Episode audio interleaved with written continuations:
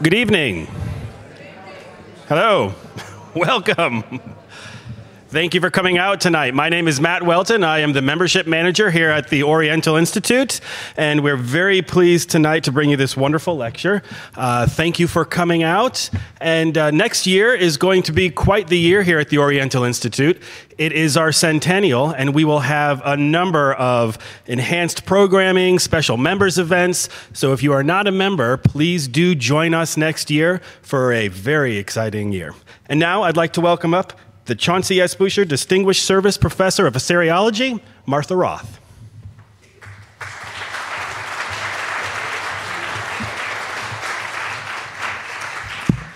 Thank you so much. Can you hear me all right? Okay, thank you. Um, yes, so I am Martha Roth, and in uh, Chris Woods is uh, off in uh, the Middle East now, and it's my pleasure to introduce this evening's speaker for us, um, Professor Karen Radner. Thank you.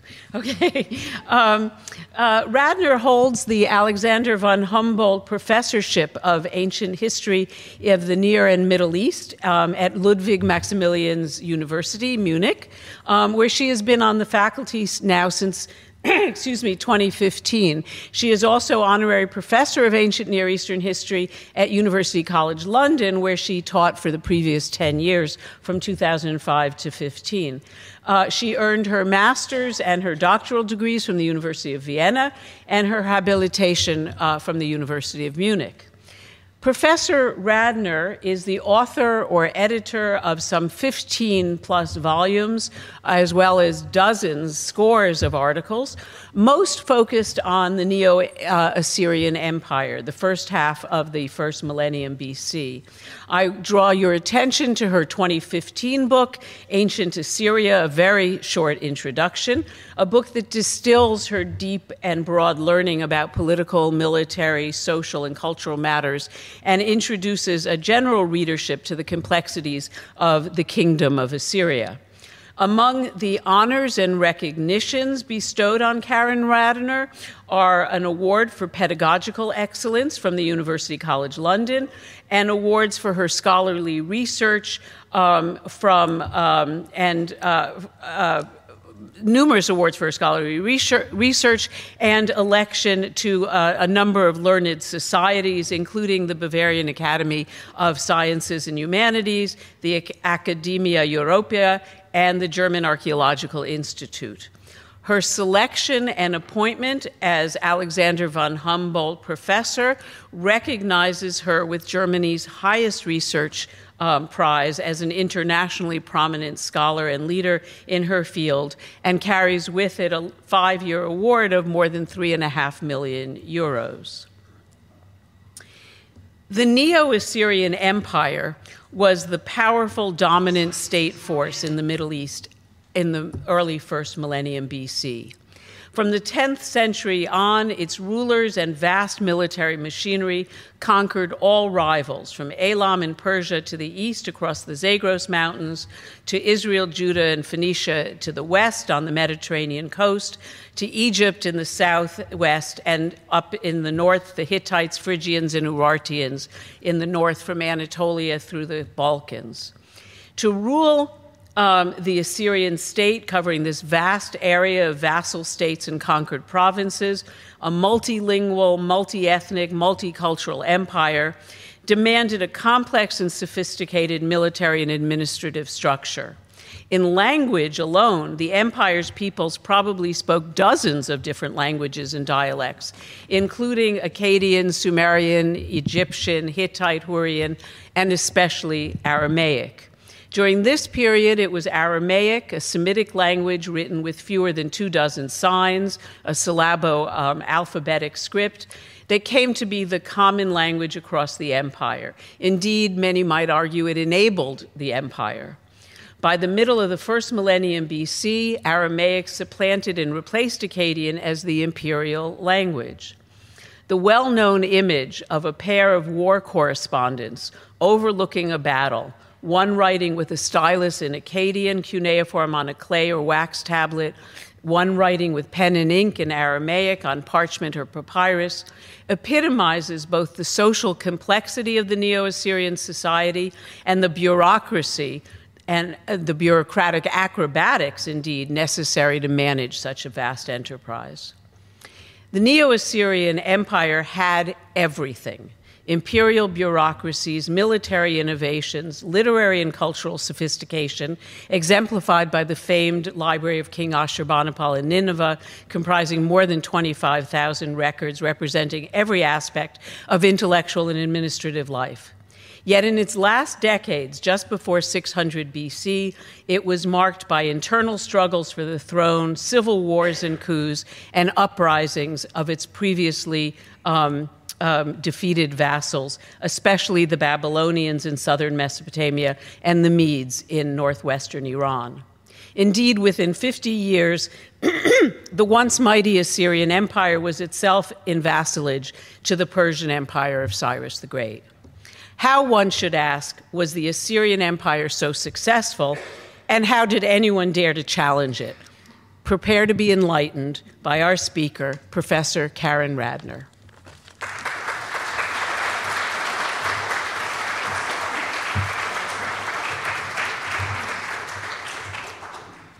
So thank you very much. First things first, I have to switch on the microphone. And then I have to adjust the microphone. so.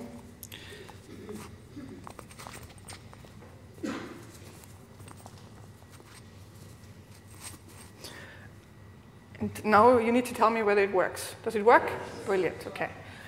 Thank you so much for having me. Uh, the reason why I have two microphones is because I am uh, never able to stand behind the lectern for very long, and I will certainly wander over to my slides. It's, uh, as ever, a great pleasure to be here in Chicago at the Oriental Institute. It's a great pleasure to meet so many friends and colleagues again. It's also a pleasure to meet friends and colleagues from Northwestern who are also here. And uh, I'm very, very pleased and delighted to be able to talk about my favorite topic, uh, the Assyrian Empire. Um, I've uh, spent uh, my entire adult life uh, dealing with the uh, exciting period that Martha has summed up just now. Uh, and we are going to follow up some of the remarks that she made uh, when we discuss now Assyrian imperial power on the one hand, and then ways how to oppose it. Uh, let me start by focusing on Assyrian imperial power. Um, this here is an impression of the Assyrian imperial seal. Uh, I could have chosen an example here in the Oriental Institute Museum, but I didn't because those that you have here from Dur are burnt and therefore very, very dark. You can go into the gallery and see uh, two very nice specimens. This one here is from Nineveh, and I think you can see very clearly what uh, the seal impression depicts. It's on the one hand the Assyrian king, uh, and on the other hand, uh, a lion, a male lion, uh, who the king uh, slays with his two knives. One knife goes into the head, the other one goes into the breast, into the throat. Who can tell? But the lion roars, he's rampant, as we would say. Um, and this indicates that the king of Assyria is the guarantor of peace. He is the champion who de defends not just the Assyrian people, but all humankind against chaos because that is what the lion stands for. The lion is all evil. Yeah? To the Assyrians, this uh, image uh, conveyed what was uh, instrumental to the royal Assyrian ideology that the king is what stands between chaos and peace. Yeah? Okay, so Assyrian imperial power um, is a topic that we can study in great detail uh, through a variety of different sources, uh, and art is, of course, one of them. We uh, need to uh, focus at first on uh, the size of the state. Uh, Martha has already described Assyrian power at its largest um, extent. I want to start in the 9th century BC when uh, things are a bit more modest. And still, at that time, uh, Assyria outclasses all surrounding states by a multiple. It is by far the largest territorial state uh, in the region, and yet it has a very compact size and compact uh, uh shape. Uh, in terms of size, I think one needs to really emphasize how small it really is. Yeah, because all this talk of stretches from the Mediterranean to Iran, from Anatolia down to the Gulf, uh, creates the impression that it has a size that might almost rival that of Russia, of the US. It certainly doesn't. This incarnation of the Assyrian state is, uh, uh, encompasses uh, the territories of the, the size of modern Greece. And Greece is many things, but it's not very large. Yeah? Um, good. So um, in red here, I have marked the city of Kalchu, Nimrud uh, nowadays. Uh, and it is the year 879 BC that um, marks the move uh, of the Assyrian political power, if you will, from Assur to the south to this city of Kalchu. And to me, this move, which I'll discuss uh, uh, in, in some detail uh, in a few minutes, to me, this move marks the beginning of the imperial period of the very, very long Assyrian history that precedes uh, this moment in time. Uh, Assyria is a kingdom uh, when we talk about empire and so on, then this is, this is completely modern terminology. Uh, to the ancient Assyrians, there was the kingdom of Assyria, and it had been in existence since the 14th century BC, Mat Ashur. We like to break down periods, of course, into smaller, more manageable units. And when I talk about the Assyrian imperial period, that starts for me in the year 879 BC. Others may have other ideas, but I hope to convince you that this is a monumental moment in the political development of that state. So um, before we go into that, here is uh, Assyria at its largest extent. I have to, uh, I should really um, remind myself and you that what I show here is the territories that are under direct control of the Assyrian king. Those are the regions within my black line. There are, of course, very, very many client states, Martha called them vassal states, that surround this black line and that are also beholden to the power of Assyria. But uh, the black line marks the provincial extent of Assyria, and by the year 672 BC, uh, when Assyria reaches its largest extent in terms of the provincial system, uh, the country is the size of roughly modern Spain. Now, Spain is indeed one of the larger European countries, but again, it's certainly no match for Russia or Canada or the US. Yeah? So uh, often the maps that we use are hugely misleading. Um, and I want to just here uh, show you uh, a graph that shows the directly controlled uh, territories linked to the various important time points. We start here with our first map that was Ashurnasirpal, and we end here with our last map under Esarhaddon. And you can see that the uh, territorial uh, gain was very remarkable. And you can also see that most of this happened in the mid 8th century. Yeah? So um, if one is interested in Assyria, then there's in the imperial period, then there are several uh, specific moments in time that are very, very exciting to study. And one of them is when Tiglath-Pileser III expands the state drastically and almost triples uh, its directly controlled territory. We are not going to focus very much on that. We are going to focus on uh, the period under Ashurnasirpal first, and then very much on the period in the 7th century at the end of our graph. Um, when we compare now these um, various incarnations uh, of Assyria to the various European countries, then the red uh, lines are always the growth of Assyria. And I just want you to know that um, Assyria, at its very best, is significantly smaller than France, is slightly bigger than Spain, um, and um, Germany is not so far off uh, from the um, extent of, um, uh, of Assyria during the reign of Tiglath-Pileser.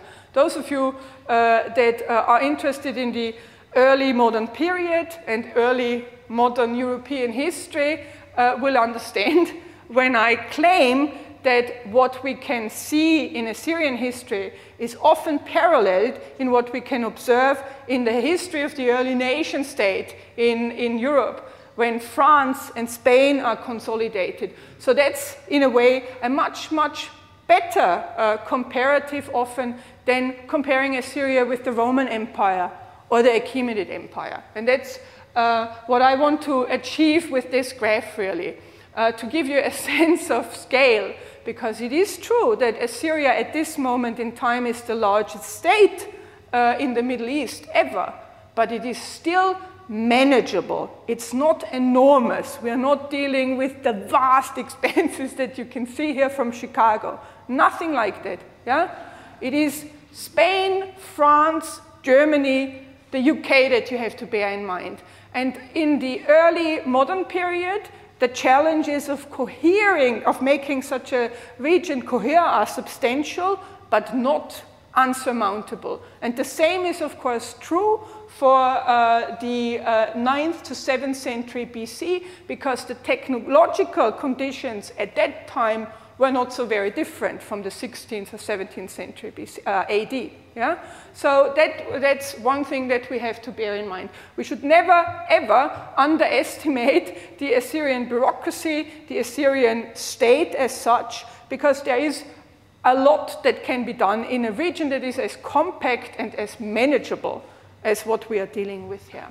Okay, so um, to me, as I said, the imperial turn is the move to the new capital in 879 BC, so that's how Assyria looks like at that time, surrounded by very many, much, much smaller states uh, that all by and by accept uh, the Assyrian uh, uh king as their overlord, if you will.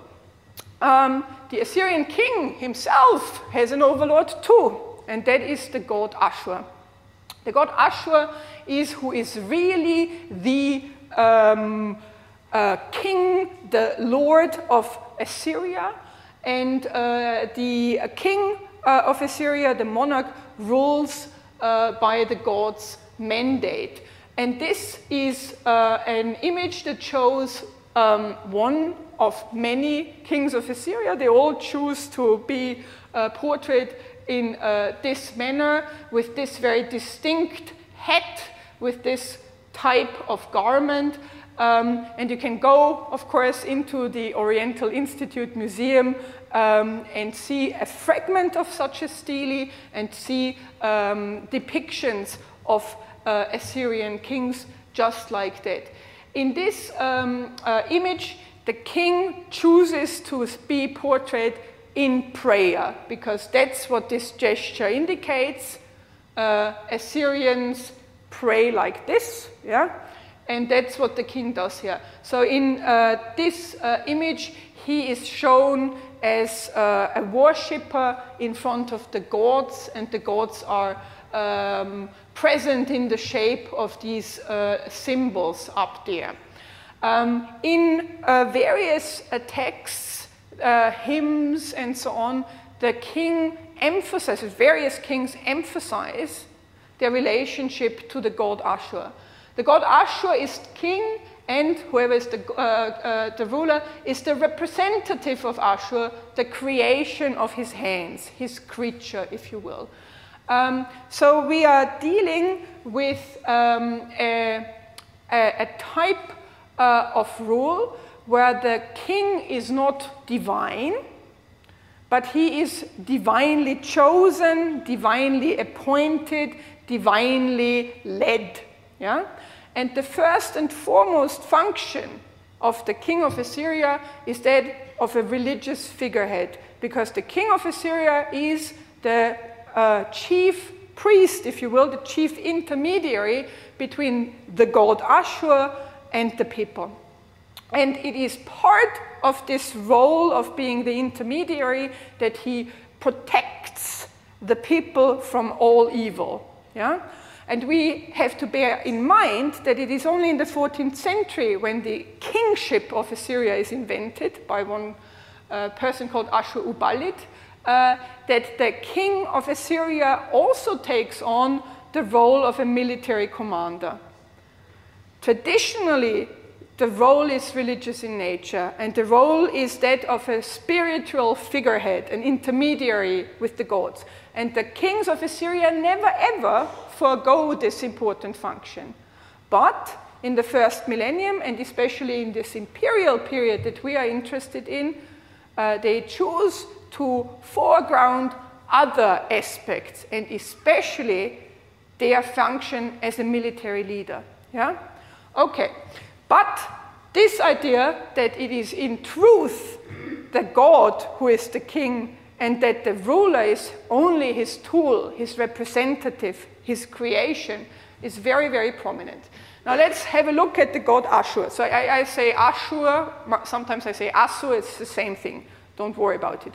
I tend to say Ashur when I mean the god, and I tend to say Assur when I mean the city that you can see here in order so that there's some kind of distinction. But to the Assyrians, they are the same. The name is the same and they are the same. This is an aerial image uh, of Assur. Um, and the most prominent corner is this rocky outcrop here, high over the Tigris. The Tigris is in spring flood here. And this rocky outcrop rises some 20 meters over the river when it's not in flood. And on top of this um, outcrop sits the temple of the god Ashur. And this rocky outcrop is not only where the temple is located, the rocky outcrop is the god, because Ashur, in its, his nature, is a mountain deity. And here's an early depiction of the god from uh, the temple of Assur, where you can see this. Following the artistic conventions of early Mesopotamia, the god is uh, shown as sort of growing out of the ground. Those of you that are familiar with Mesopotamian art will know that these fish scale type things are meant to be the uh, rock of a mountain. This is how uh, mountains are always shown.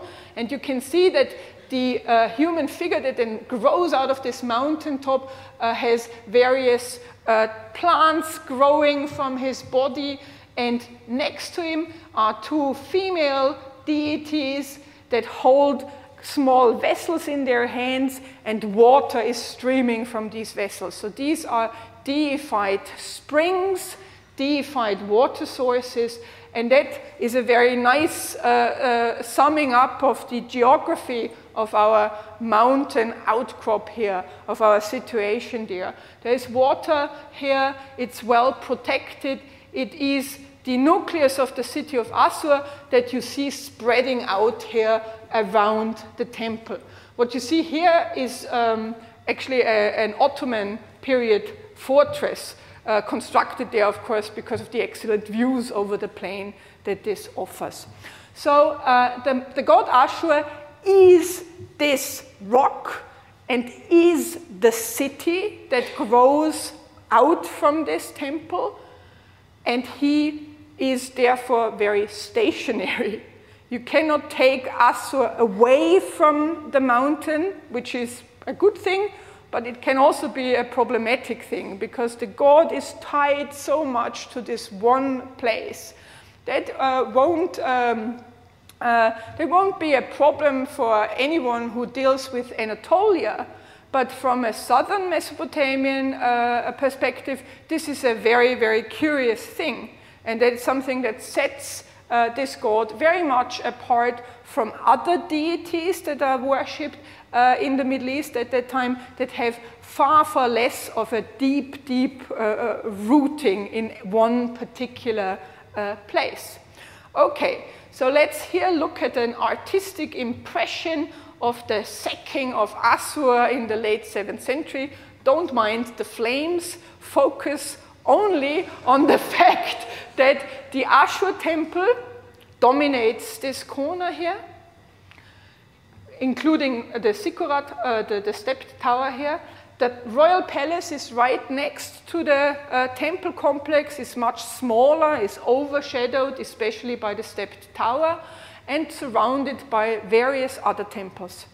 There is no wall that would separate the palace from the temples, or indeed the palace and the temples from the rest of town.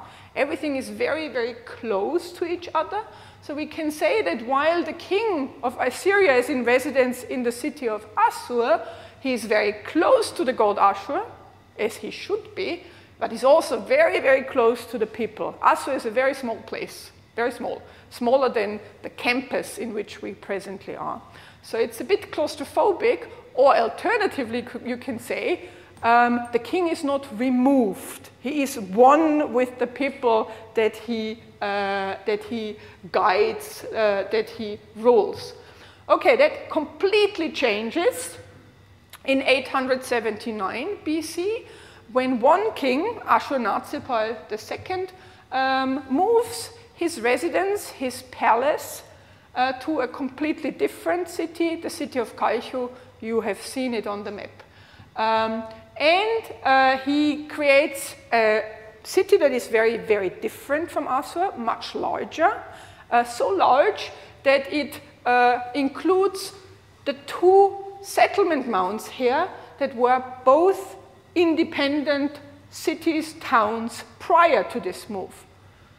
One is turned into um, a, a, citadel uh, surrounded by walls that is dedicated to the palace of the king, by far the biggest building on this citadel, and there is nine, nine temples are um, uh, built there as well, but no temple for the god Ashur. Yeah? The other citadel, slightly smaller, ha has only a palace, and it's the king's military arsenal. It's a fully functioning palace as well, but it is, uh, it, it, it is um, it's devoted to matters of warfare yeah? and uh, administration. Whereas this palace here is the stage for the king to meet with his subjects, with the uh, Assyrians, with everyone who has to follow the command of the king of Assyria and also the god Ashur. So in this new city, you can also see this black line that surrounds the lower town where the houses of uh, the people of Kalchu uh, are situated. In this new town, the king is out of reach of the people, but also, of course, very much out of reach of Assur, because Assur remains at his holy rock in the city of Assur, in his temple. Yeah. So the king is also really center stage because the Northwest Palace, as we call this palace, is at that point in time the largest uh, building uh, anywhere. It is a huge uh, a stage for the king to meet in a framework that he decides on with whoever wishes to meet with him, with whoever seeks to meet with him. Um, and this building is of course, much larger than the various temples surrounding it. It is uh, very, very well visible from the plain, from the lower uh, town. The king is at, at the center of the realm in this new building, far away from the people, far away from God Ashur, but very visible and very prominent. Um, and this uh, is, to me, the beginning of a new period of Assyrian history when the king is emancipated from god Assur, but in the texts, in the official inscriptions, nothing changes. The sentiment that the god is the overlord and that the king is his representative, his tool, is still very, very prominent. Yeah? And what I find amazing is that this very drastic change in uh, Assyrian political ideology, something that really completely transforms traditions that we can trace for over a thousand years at that point, that this is being accepted. Not just during the reign of Ashurnasirpal, but also during the reign of his successor, which is mired in trouble towards the end. And the uh, people of Assyria accept this emancipation of the king, this leaving behind of the deity, this new form of kingship that puts the king at the center of everything.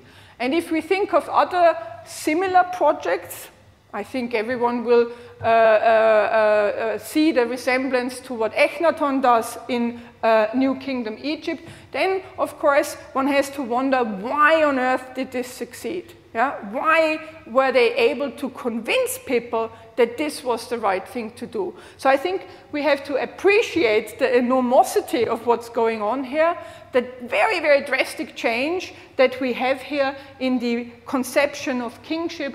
And to me, therefore, this is the beginning of something very new. And when we talk about the kingdom of Assyria and the Assyrian Empire, we have to be aware of the fact that there is Assyria, the kingdom, that is sort of always on the verge of turning into a nation state. Yeah? It's, uh, the idea is that the new people are counted as Assyrians. So within this black line, there is the idea of turning everyone into Assyrians, not outside. And that is really where the empire is, of course. In these regions that accept the rule of this king, in this, these regions that accept that they too have to participate in this uh, political project that we have here. Okay, so let's now look at the people that arguably carry this project, the elites. The king is one person, fine. We all know that uh, there need to be people that support someone's claims to power. Yeah? We are in a period where the traditional understanding has been undermined, has been changed completely. And so, who are the people that agreed to support this political experiment? Who agreed to the idea of making the king of Assyria the most powerful individual at the time on, in his own right, with the backing of God Ashur, but outside of the shadow of God Ashur? And those are, um, on the one hand, the elites uh, in, uh, inside Assyria, in the provinces, inside our black line, and on the other hand, people that live in the client states, the external elites. And we'll very briefly look at them before we ask ourselves how does one oppose the imperial uh, power. So for the internal elites, so the people within our black line, the key message is power is achievable, but it comes at a price. Yeah? Um, and we have to appreciate that the move away from the city of Assur meant that many, many more people could hope to influence the king, to have access to the king, to be close to the king. In the city of Assur, as I said, a bit claustrophobic situation, of course, the people that lived in Assur were overwhelmingly privileged in their access to the king. Those were ancient families that could trace their ancestry for as long as the king himself, for centuries, for a millennium perhaps. And they were, of course, a danger to royal authority. No more of that in the new setup in Kalchu, because the king appointed an official to hand-pick people from all over the realm and also from the client states that were fit to live in the uh, new capital. And this means that um, there is a great acceptance at the time to what I would call social engineering. There's a great acceptance at that time to be willingly submitted to relocation. Yeah? Um, that, on the one hand, gives us an idea of the power that the Assyrian um, state enjoyed, but it also gives us an idea of the acceptance of that power and the possibilities that people must have seen in conforming to the expectations. So, here, um, this is my take on the fundamental difference between the population setup of the city of Assur and the city of Kalchu. I'm sure you sort of understand what I mean with this. This is meant to be ancient, entitled, aristocratic uh, people of Assur that think that they are just as good as the king, okay? And these are the people that the uh, new capital is meant to attract. Those are meant to be artists, craftsmen, creative people that will inform imperial art and the uh, uh, uh, creation of new technologies and so on and so forth. And Martha, in her introduction, has already pointed out that the Assyrian Empire was extremely successful in, if not inventing, then refining and uh, um, um, uh, implementing new technologies. Uh, yeah. So um, that's uh, to me uh, um, um, a good way of, of, um, of, of, highlighting this. And some of you will be aware of the fact that I've taken this from my MOOC, my massive open online course uh, on the Coursera platform. You can see the link there. It's called Organizing an Empire the Assyrian Way, and I had a lovely lunchtime meeting today with some docents of the Oriental Institute who'd taken the MOOC. Uh, and um, if you want to know exactly how I think uh, the empire is run, then I encourage you to sign up for this free course. And there is a lot of Playmobil, and I know that there are some other fans here. Professor um, Paulus here. Okay, not of my MOOC, but of Playmobil. So, to clarify that. okay, so my point is this new situation in the imperial age allows more people, at least to entertain the hope that if they cooperate, if they confirm, they will have more clout in this state. Yeah, it mixes things up. It, of course, privileges the king beyond anything. But many, many people will have thought that if they make certain sacrifices, they will have a better life. Yeah? So that is, for me, one of the reasons why this move to Assur worked. Because the people of Assur were the ones that suffered most from this. But overwhelmingly, the people in the, the territories under Assyrian control stood to gain from this. Um, if we um, look at that map again, so this is uh, um, the later incarnation of the empire, this moving of the royal residence, the creation of a new capital, that happens again and yet again. Uh, and it is a very powerful and successful tool, apparently, to maintain and um, strengthen royal authority. And of course, here in Chicago, you are in the very fortunate position to be able to go over to the museum and admire um, sculptures and finds from the Oriental Institute's excavations in the 30s in Dur Sharukin in Khorsabad and get an, a sense of the craftsmanship, the, the, the, the massive work that went into the construction of these new capitals every time. And be aware of the fact that each city is bigger than the previous one. Be aware of the fact that each time new people are being selected, chosen to live there with the king. And each time the king uses the chance to distance himself from someone else, because the other cities, of course, remain in existence.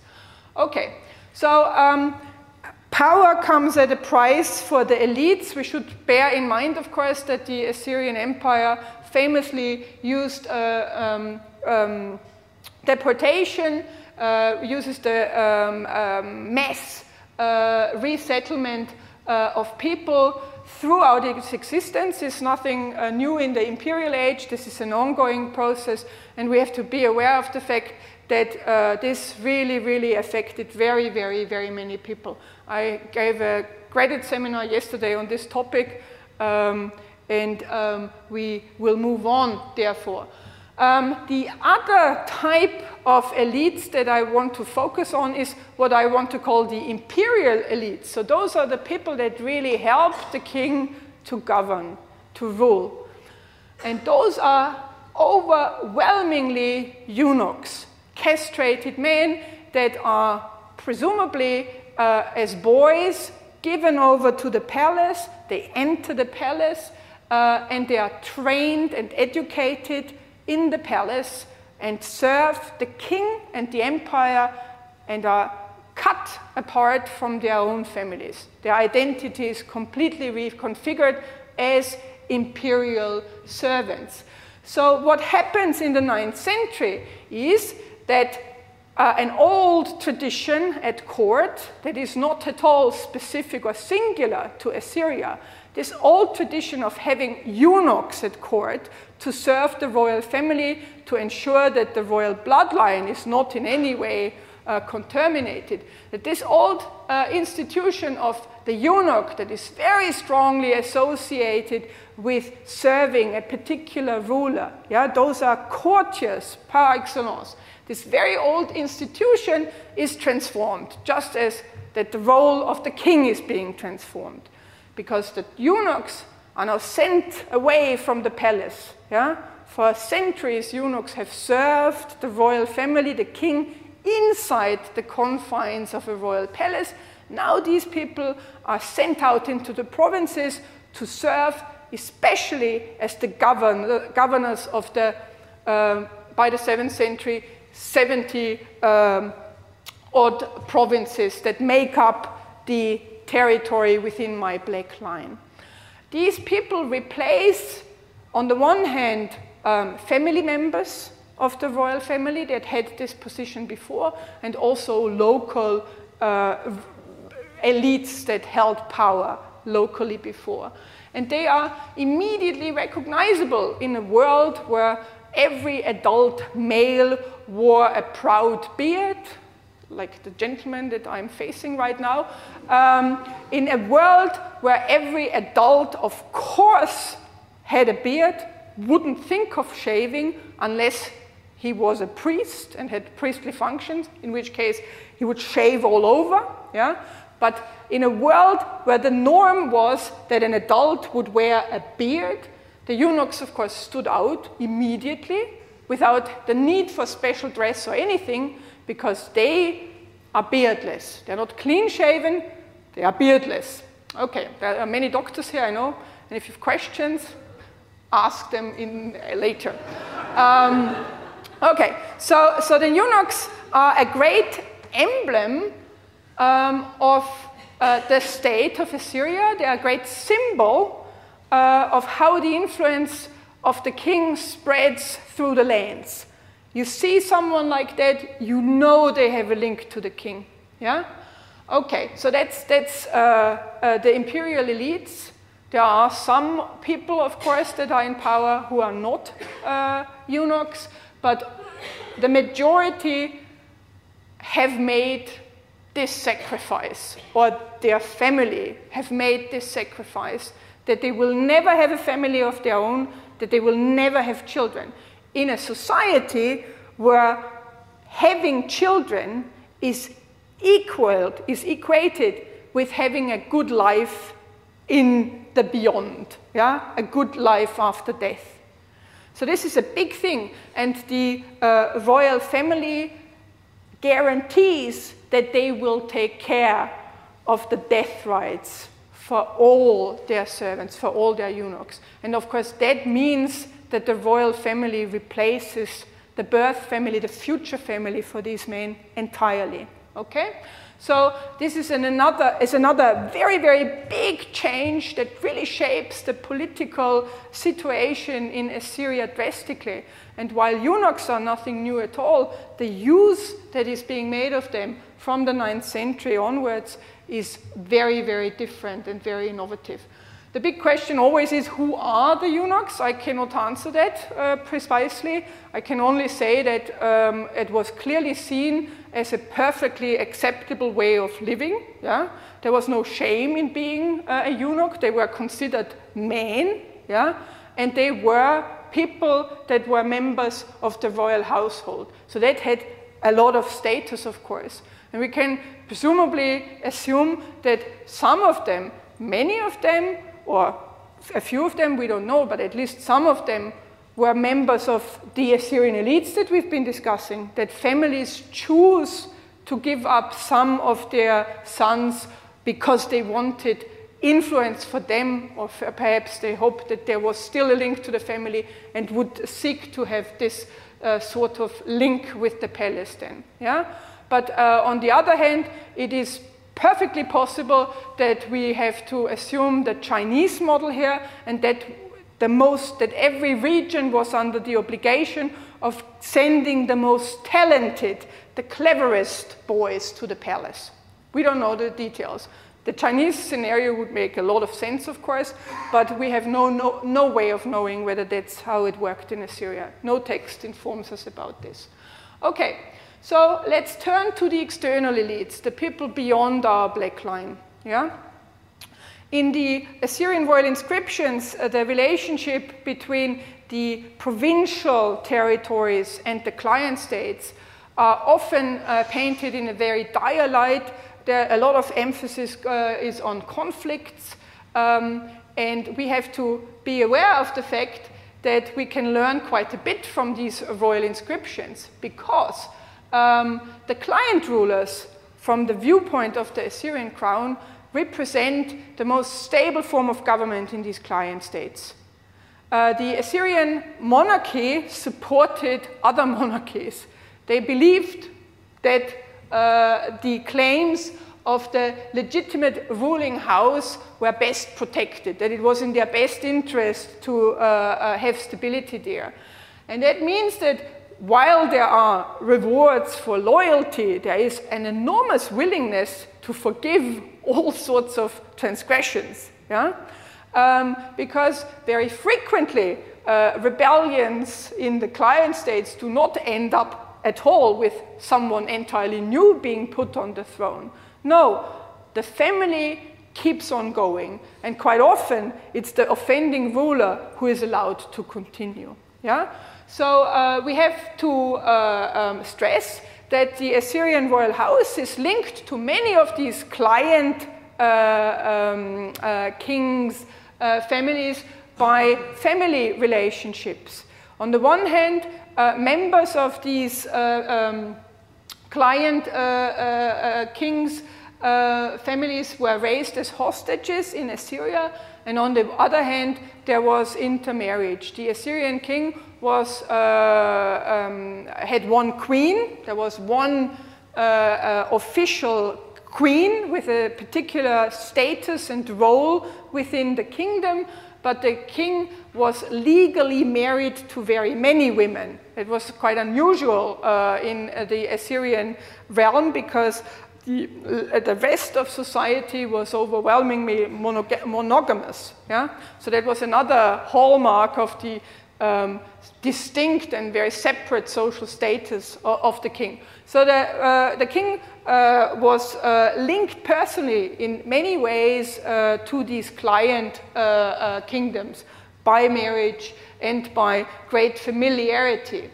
Um, on the other hand, there are um, also strong incentives for the local elites otherwise to um, consider the move to the Assyrian uh, heartland, they had very, very uh, good career prospects within the Assyrian army, and there were other opportunities at court, for example, in the personal entourage uh, of the king.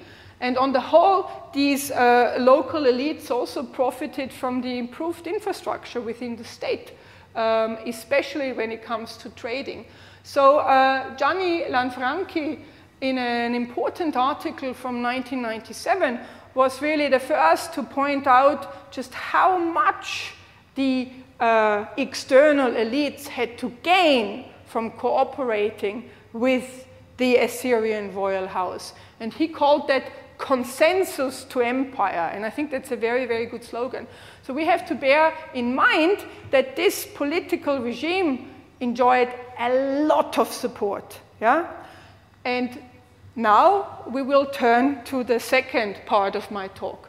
After hopefully having convinced you that uh, the Assyrian Empire was not just one king's megalomaniac uh, personal enterprise, yeah, and everyone else hated the idea, after hopefully having convinced you that the only way this could work for the long period of time that it did was by integrating what we tend to call the elites.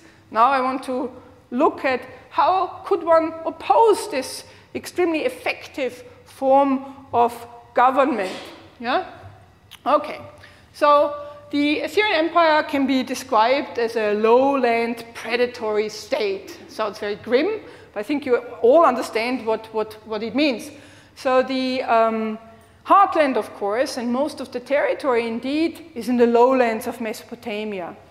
Uh, the mountains, the deserts are often the boundaries, the frontier zones uh, of, the, uh, uh of the kingdom, um, and the lowlands are the regions where the state can best extract from the people what it wants as a predator, and that is taxes and labor, conscription and taxation. Yeah? And that is indeed what every state wants. That is nothing new at all and is widely accepted at the time. Yeah? By the 9th century, the inhabitants of Mesopotamia had been used to giving up taxes and work to the state authority, not just for centuries, but for millennia. Yeah? So that's nothing, nothing new. We'll talk about the tax burden a bit later. Okay, but so if you didn't want to give up your taxes or your workforce to the Assyrian state, could still live in its uh, uh, territory, you just had to get off the grid, and that is a real option that you have. Yeah? You can avoid the lowlands, you can avoid the cities, and you can especially avoid farming. Yeah? If you do that, you don't have to pay taxes, and you don't have to offer labor uh, because taxation and conscription is linked to land ownership and particularly the ownership of farm land. Okay, but that means that you must show a willingness to make your life in the mountains or in the desert. Uh, seems to me that most people in Chicago don't have that willingness because otherwise you wouldn't be living in a big city. Uh, and that appears to be also the case in uh, Assyria.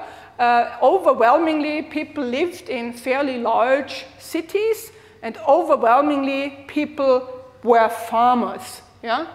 Okay, so therefore, uh, what are your options then if you want to live in the comfortable lifestyle of a person living in the city, eating cereals, eating, uh, you know, uh, beef, and eating uh, uh, uh, all the trappings of the Mesopotamian diet that had been developed for millennia at that point?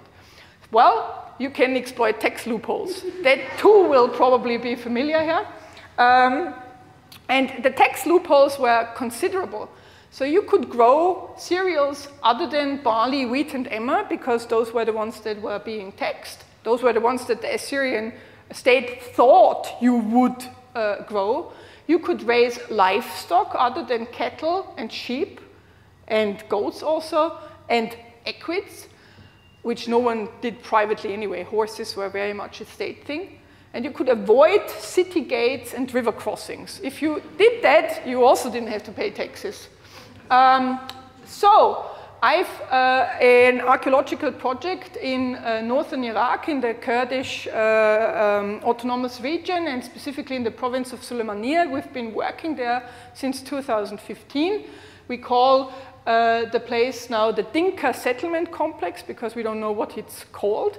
And you can see here on the map you can see Dinka, and that's where we work, near the city of Kalatzeh. It's very lovely.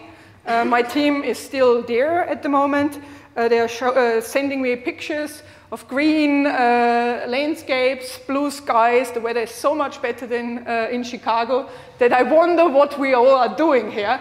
Uh, but in any case, we've been working there since 2015 uh, and our goal is to explore the lifestyle of people quite far away from the heartland of Assyria, from the excellent farming regions that are typically explored uh, when one deals with the first millennium BC. And we uh, have uh, a lot of work to do because our uh, Iron Age settlement that at one point gets taken over by the Assyrian state, spreads over 60 hectares according to the surface pottery that has been collected by us and by our colleagues from the uh, French uh, survey team, headed by Jessica Giraud. And we also have a magnetom magnetometer survey that has already uh, 18 hectares covered. That's the gray uh, here in the image. And we've been excavating a lot. We've had two seasons uh, each year, and we've exposed uh, over a thousand square meters. Um, and all of this is exciting, of course, but one of the main reasons why we are doing this is because we have the opportunity in the Kurdish region uh, of um, collecting and exporting for study uh, the organic material. So that's bones and all sorts of uh, plant remains. Don't know whether she's here, but Melissa Rosenzweig from Chicago is our paleobotanist, uh, and Tina Greenfield uh, is the paleozoologist. And these are preliminary data. Uh, not, uh, uh, not all has been analyzed so far, but we can already show that there are instances of tax-free farming and livestock breeding in our settlement. there's a lot of pig. Um, we don't yet have the data on uh, birds because that's uh, very small bones. Uh, that needs another type of specialist to analyze, but we are confident that we will find uh, chicken bones because they do appear at that time in other Assyrian sites. It is precisely during that time, the 9th to 7th century, that the chicken starts its victory march over the world and becomes a favorite uh, on the dinner table, also in Assyria, and these birds are not taxed. They come from uh, India via Iran into the Mesopotamian plain at that time. Uh, and while they are, I'm sure you all know that on, on early Greek vases, uh, roosters are sort of giving like, like uh, flowers to a person one admires. Uh, yes, they are beautiful, they are you know, wonderful gifts, but in the end you eat them, okay? So, you know, no one keeps a chicken around because they have such nice personalities. If I offend anyone, forgive me, but uh, that's, that's, that's, uh, that's, it's very clear that they are, they are, in the end, they, they are eaten. So we don't yet know how big poultry is in our neck of the woods, but we can be confident that there is uh, uh chicken bones. Uh, when it comes to the plant remains, well, we have all the expected stuff, so barley, wheat, emmer, but also bitter vetch. Now, bitter vetch, if you Google it, you'll learn quickly that it's a natural appetite suppressant. That's why it's apparently quite popular nowadays. Uh, it's also an animal feed, but uh, people can, you can just eat it as well. Uh, being an, an appetite suppressant might be an added bonus. Uh, I've never eaten it myself. It's called bitter vetch for a reason, yeah. Uh, but that's something that we have there, and you don't pay taxes on that. Uh, you do pay tax on fruit, such as grapes, but you don't pay tax on lentils and peas and other vegetables. Now, it would be very nice if we also unearthed some cucumber seeds. That would be wonderful because the cucumber also roughly at that time is supposed to move, migrate uh, from the east to the west, but so far we haven't had any. Uh, there is um, there's the hope, however, that it turns up. But it's uh, um, to me, it's important to just point out that uh, there are very many ways how you can undermine the taxation system. You know, if you are part of the Assyrian Empire, you can choose to become what one might term an internal periphery. There are all sorts of pastoralist groups within our black line that do not fully or not at all cooperate with the state authorities. And as long as they don't expect any special services, and especially as long as they are not obstructive, that seems to be fine. Yeah? So we have to be aware of the fact that by being inside the black line, inside the provincial system, you are not automatically a member of the Assyrian state. You have to opt into that, and you do that by choosing a particular lifestyle. Now, obviously, we have to stress that this particular lifestyle is the traditional lifestyle in that region ever since the Neolithic period. Yeah? So, but if you wanted to opt out, you could do it. And then you would oppose the Assyrian Empire. Okay, so given that conscription and taxation is all what uh, is really what the empire wants, what the state wants, we have to stress that the concept of freedom does exist in Assyria. Zakutu is a thing. Freedom means to be exempt from taxes. That's what it means. It's a, a, sen a sense of freedom that many of you will be able to relate to. but I think it's worth pointing out that that is what freedom is in Assyria. And therefore, we will, in my final bit of the talk, will focus on tax exemptions. Okay, tax exemptions. Sounds like a great idea. Um, originally, within Assyria, uh, they are a rare thing and are granted for land that uh, supplies offering sacrifices for particular temples. It makes sense. Why would you tax uh, this land when the proceeds go towards uh, nourishing the gods in the temple? Ultimately, all taxation in Mesopotamia derives from the idea that you owe the gods their due. The original idea of the tax is a sacrifice to the gods. Yeah? And by that time, it is the state, the king, who has appropriated the idea. And uh, we will see, however, that sacrifices and taxes are still very, very clo close. We'll look at the text in a moment. Okay, um, things uh, take a different turn, apparently, late in the 8th century under the reign of Sargon II, who you are all familiar with because we are at the Oriental Institute and the Burj gallery is around the corner. So Sargon II is deeply unpopular, deeply, deeply contested as king at the beginning of his reign and several times after. And he exempts entire cities wholesale from tax. And those tend to be precisely the cities where it's most unpopular. Yeah? So I'd say he does that in order to boost his popularity. there seems to be a very clear link. Yeah? Okay. Um, that is a good idea in the short term, uh, but on the whole, it creates uh, various problems. We can see that from the um, state correspondence of uh, Sargon's time. Uh, there is a letter from the governor of Ashur who is really, really upset with the king and writes, so, okay, you already have accept, uh, exempted uh, the city of Assur from taxes, and now you've also exempted the city of Ekalatum. So how on earth do you think I'll meet my quota? Yeah? So that, that, that sums it up nicely in many ways. So, okay. Um, with Sargon's death, uh, it appears that all these tax exemptions are, of course, nil and void. That's the idea. If you want to be exempt from tax, you make sure that I stay on the throne. That's basically what he's doing. Uh, his immediate successors are not overly keen on the idea. They don't apparently need to. They are secure enough in their power. And then comes Ashurbanipal. Ashurbanipal uh, has a lot of good press. It's inexplicable to me because he is a terrible king. He's on the throne for a very, very long time. And I would say the, um, um, the end of the Assyrian Empire that Martha summed up uh, very neatly in the beginning, uh, that is very much due to the fact that he is on the throne for such a long time.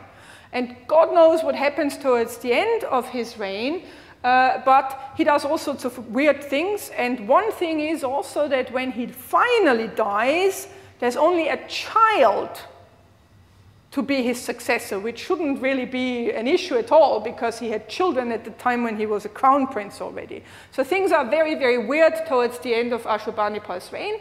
And Ashurbanipal um, has a lot of cronies. Ashurbanipal, as many of you will know, uh, completely gives up on the idea that the king needs to be the military leader of the Assyrian Empire. He gives up on the idea of fighting all evil on the battlefield, and he instead uh, sort of uh, is more of a ritualist, let's put it like that. Yeah? He um, supports uh, his country in other ways, and he takes this role of a conduit between the god Ashur and because, because uh, between the uh, people very, very seriously, no doubt, and that is, after all, the central role of being king of Assyria. But it doesn't translate in being a very active king that is among the people. So there is a clear uh, indication of the king surrounding himself with cronies uh, that are being rewarded extremely uh, well for their loyalty. And most of these cronies thank God, are eunuchs, because at least when they die, no one will inherit the massive, massive privileges of tax exemption that they have on all their land. Yeah? Okay, so Ashurbanipal does funny things like uh, making uh, the chief cook and the chief musician uh, the eponym of the year, so the person that lends uh, his name to the year. This is uh, one of the indications that ha- we have that he's very much closed up in the palace and doesn't really interact very much anymore with the traditional imperial elite, our eunuch governors that are everywhere else. So he's really among these this closed group of people. And those are the ones that are exempted Uh, uh, from, from taxes as a reward for their loyalty. In difficult times, no doubt, only we don't quite know what the difficult times really are. But it seems that the royal family is busy killing each other off at that time because otherwise it's difficult to explain why his eventual successor, Ashur-etil-ilani, Ashur is the prince of all uh, um, of all gods is the meaning of his name, why he's a boy when he comes to the throne. A boy that needs the guidance of the chief eunuch, uh, Sin to do things. And he comes to the throne after a succession war, and in the aftermath of that succession war, he grants tax exemption to all the military commanders that were on his side. And the big change is now that these are not eunuchs, that they have children, and that the tax exemption is explicitly granted in perpetuity for all times for the person and their descendants, their heirs. Yeah? So that's a radical departure. So, so till the end of the 8th century, the Assyrian state was all about collecting taxes, but it was also growing. Now, at the time when it was no longer growing in territory, when the provincial system didn't uh, see any, any kind of gain anymore, they come up with the tax exemption. Makes sense, but I would argue it's a bad idea. Okay, so here is uh, uh, one such text. Um, it's a tax exemption for the cohort commander Tapsha Papachi, some very ordinary guy. The, I mean, some, one of very many uh, military commanders is what I mean by that uh, unlike the people that are exempted from tax during the reign of uh, Ashurbanipal, uh, who are much more elevated. Um, and um, we have a chance to very briefly look at the tax burden in Assyria because it's really not all that much, comparatively speaking. So, the uh, text and its, uh, the various other tax exemptions from the reign of Ashur-etil-ilani have this list of taxes that don't need to be paid. I'll read it out to you. The corn taxes of these fields and orchards shall not be collected. We know that the tax duty would be 10% on those. The straw taxes shall, shall not be gathered. That's an Assyrian imperial in innovation uh, that one collects tax on straw, and it's the highest tax of all, 25%. Okay. Uh, these people shall not be called up for labor and corvée service uh, or for the levy of the land. So that would amount to the labor, uh, the conscription, we've talked about it's uh, 100 uh, days per year. They are free from quay, crossing, and gate use on land or water. They are free, we restore, from the sacrifices in all the temples. So here we have the sacrifices again, as I promised you that there's a link still between sacrifices and taxes. They are free from boat and crossbar. Don't know what that means, no one really does. It seems to be another kind of crossing or entry fee. No tax on his cattle, sheep, and goats shall be collected. And finally, he shall not turn over anything of his earnings at the conclusion of a business venture. That sounds pretty nice, I'm sure, to all of you. So that's the extent of the Assyrian tax duty. We don't always know how much it is, but it is very little compared to modern standards, of course. Yeah? So it's not an overwhelmingly big burden. There are various Achaemenid specialists here, and they will all be able to tell you that the tax dues uh, in Achaemenid times were much, much higher. Yeah? But no one rebelled against the Assyrian Empire because of the tax duty. No, that was really not a problem. We have said that the Assyrian Empire is a lowland predatory state. That sounds very disagreeable. But we can also say the Assyrian Empire is a community of taxpayers. Then it sounds still a bit odd, but you know, more, more pleasant perhaps. Uh, I think it's a very good description of the Assyrian Empire, especially as it doesn't uh, preclude the existence of our internal uh, peripheries of you know people in the mountains, people in the desert, people that grow bitter vetch, and so on, people that eat chicken. so these, uh, the Assyrian Empire, if we describe it as a community of taxpayers, that those are the people that accept the king as their sovereign, and they pay their taxes, and that's a good recipe for stability, and seems to work. So therefore, it's a really, really, really, really bad idea to start granting tax exemptions because that corrodes the sense of community and solidarity that people apparently felt for a long time for this state. And I end with that. Thank you very much.